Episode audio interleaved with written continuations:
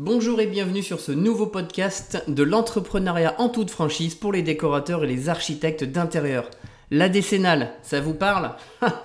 Évidemment que ça vous parle. C'est un sujet constant, ça fait des années qu'on se demande si c'est obligatoire, pas obligatoire, combien ça coûte, comment je peux me faire assurer, etc. etc.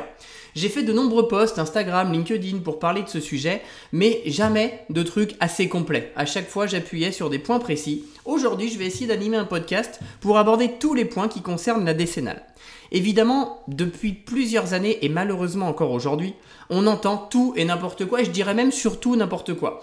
On imagine souvent que si on fait ce qu'on appelle un suivi esthétique ou qu'on ne met pas notre logo sur des plans, sur des documents, on n'a pas besoin de décennale. Le problème, c'est que dès lors qu'on a cette réflexion, on fait déjà une première erreur. La première erreur, c'est d'associer l'assurance décennale à la partie suivi de chantier. La décennale n'est pas faite pour le suivi de chantier. Elle l'est faite, évidemment, mais c'est une option supplémentaire. Dès lors que vous êtes décorateur ou architecte d'intérieur, vous êtes obligé d'avoir une décennale dès la partie conseil et conception.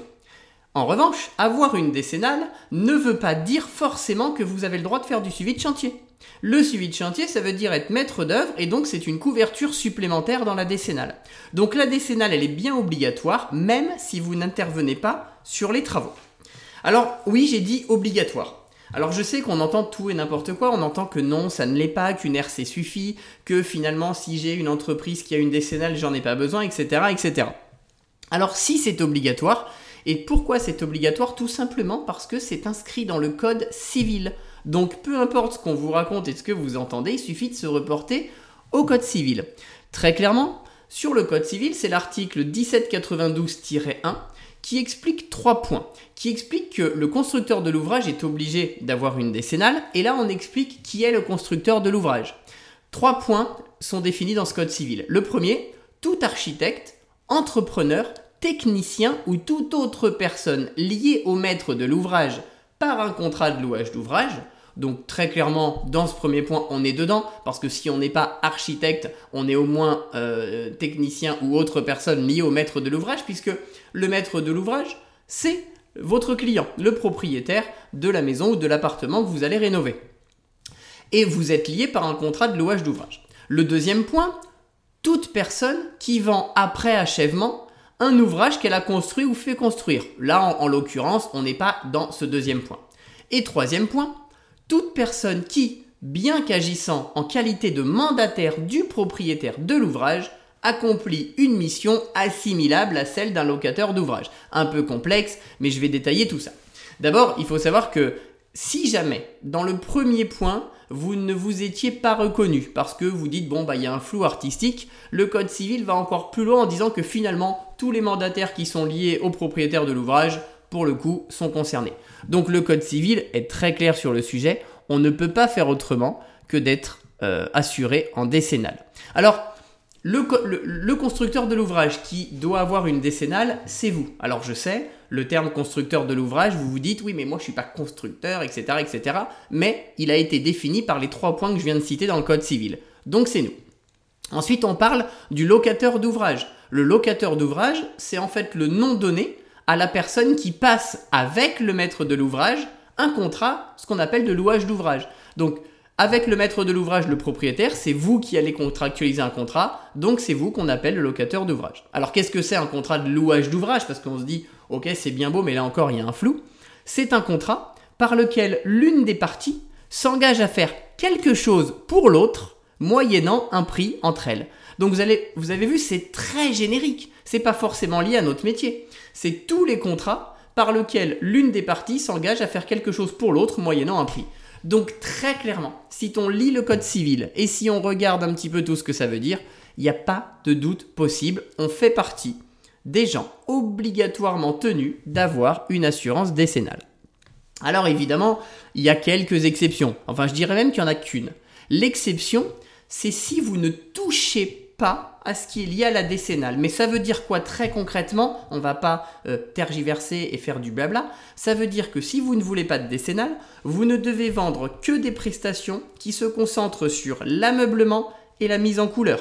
D'accord ? Donc si effectivement vous ne faites que choisir des couleurs au mur et du mobilier, une RC suffira. En revanche, ça veut dire qu'il faut vraiment appliquer ça, et dans vos contrats, et dans vos prestations, et dans l'application de vos prestations. Parce que sinon, vous encourez un risque, mais pire, le client aussi, mais ça j'y reviendrai. Alors souvent, j'entends des gens dire « oui, mais moi, j'ai peut-être pas besoin de DCA parce que je travaille avec un maître d'œuvre, je travaille avec une boîte de bâtiment qui, eux, ont une assurance décennale. » Malheureusement, ça ne fonctionne pas. Et pourquoi ça ne fonctionne pas ? Pour le comprendre, il faut déjà comprendre comment fonctionne une décennale. Alors, je vais l'expliquer brièvement. Vous avez un client, vous avez, vous, décorateur, architecte d'intérieur, et vous avez une entreprise du bâtiment ou un maître d'œuvre qui va intervenir. Évidemment, le maître d'œuvre ou l'entreprise du bâtiment est obligatoirement tenu d'avoir une décennale, ça c'est un fait. Mais comment ça va se passer si vous n'en avez pas dans l'application des faits ? Imaginons, on arrive sur un litige et le client va se retourner contre vous parce qu'il y a un problème sur les travaux. Évidemment, vous allez lui dire, écoutez, les travaux sont assurés par l'entrepreneur lui-même, il faut se retourner contre lui. Donc le client va se retourner contre lui et va vouloir faire jouer son assurance. Si effectivement il s'avère que l'entreprise du bâtiment a bien eu une défaillance sur le chantier, elle va faire jouer son assurance, mais son assurance décennale ne va pas payer sans regarder. Et la première chose qu'elle va vérifier, c'est si au-dessus de l'entreprise du bâtiment, il y avait un maître d'œuvre ou si au-dessus du maître d'œuvre, il y avait un décorateur ou un archi d'intérieur. Et qu'est-ce que va faire l'assurance ? Elle va donc aller chercher l'assurance décennale du décorateur et de l'architecte d'intérieur. Si vous n'en avez pas, d'abord, étant donné que c'est une obligation, vous risquez du pénal, d'accord ? Parce que c'est une obligation. Mais à la limite, je dirais à ce moment-là, c'est votre choix et grand bien vous fasse. Vous décidez de prendre un risque, faites-le, c'est finalement votre problème. Mais là où je pense qu'il faut avoir un minimum une conscience professionnelle, c'est qu'imaginez le client.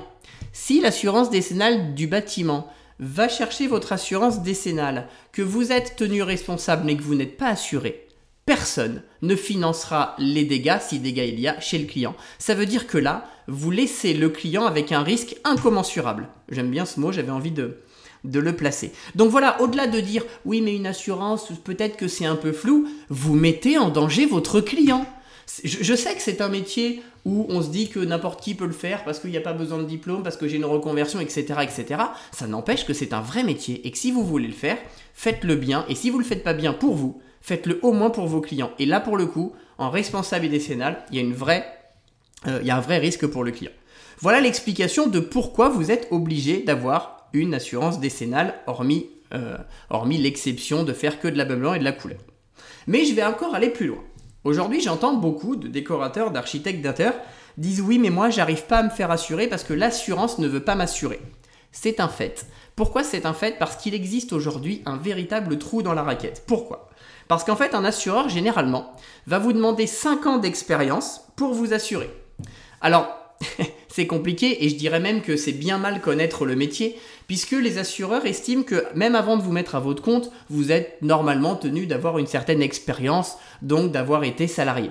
Malheureusement, ces assureurs qui vous tiennent ce discours ne connaissent pas vraiment le marché puisqu'aujourd'hui 80% des décorateurs et architectes d'intérieur ne trouvent pas d'emploi et sont obligés donc de se lancer à leur compte s'ils veulent exercer. Et donc forcément, on le fait sans expérience. Donc on vous dit, première chose, moi il me faut 5 ans d'expérience. Mais pire que ça, si vous décidez de prendre le risque de travailler 5 ans sans assurance ou alors juste avec une RC, et que dans 5 ans, vous retournez voir votre assurance en lui disant « voilà, ça y est, j'ai 5 ans d'ancienneté ». L'assurance va vous refuser parce qu'elle va vous dire « oui, mais comme vous avez travaillé 5 ans sans assurance, le risque d'antériorité est trop grand, donc moi, je ne peux pas vous assurer ». Et donc, on se rend compte que c'est impossible. Sauf que, si vous voulez vraiment vous faire assurer, il y a un moyen. Sachez que comme c'est une obligation du Code civil, une assurance ne peut pas vous refuser ou alors elle peut être contrainte. Pour la contraindre, il faut contacter simplement le BCT. Le BCT, qu'est-ce que c'est ? C'est le Bureau central de tarification. Ce bureau central peut contraindre une assurance à vous assurer et à fixer lui-même le prix de l'assurance. Alors évidemment, vous allez payer le prix fort parce que vous débuterez, etc., etc. Mais si vous voulez une assurance, malgré que les assurances vous refusent, vous pouvez les contraindre en saisissant le BCT. Donc, le fait de « l'assurance ne m'assure pas » n'est plus une excuse. Ensuite, la deuxième excuse qu'on trouve, c'est « oui, mais une assurance, ça coûte cher ». Oui, monsieur, oui, madame, ça coûte cher.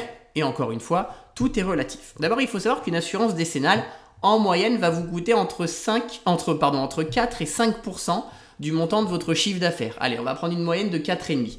Donc ça représente 4,5% votre chiffre d'affaires, ce qui est rien du tout. En revanche, pourquoi c'est cher? C'est cher parce qu'il y a forcément un forfait minimal. Et souvent, ce forfait minimal, il est aux alentours de 4000, 4500 euros, peut-être même des fois, voire plus. Et là, on se dit, attends, je vais débourser 4500 euros pour une assurance décennale alors que je débute et que je n'ai pas encore de clients. Et donc, on se dit, effectivement, c'est cher. Oui, c'est vrai. Mais malheureusement, c'est pareil. Demain, vous décidez d'acheter une voiture, il faut payer une assurance et pourtant, vous n'allez peut-être pas rouler beaucoup avec. Donc, il faut le faire. C'est une obligation. Alors oui, ça coûte cher. Mais c'est aussi pour ça que quand on se lance en activité, quand on lance une société à son compte, c'est aussi aux décorateurs et aux archis de se renseigner sur les coûts de fonctionnement d'une entreprise.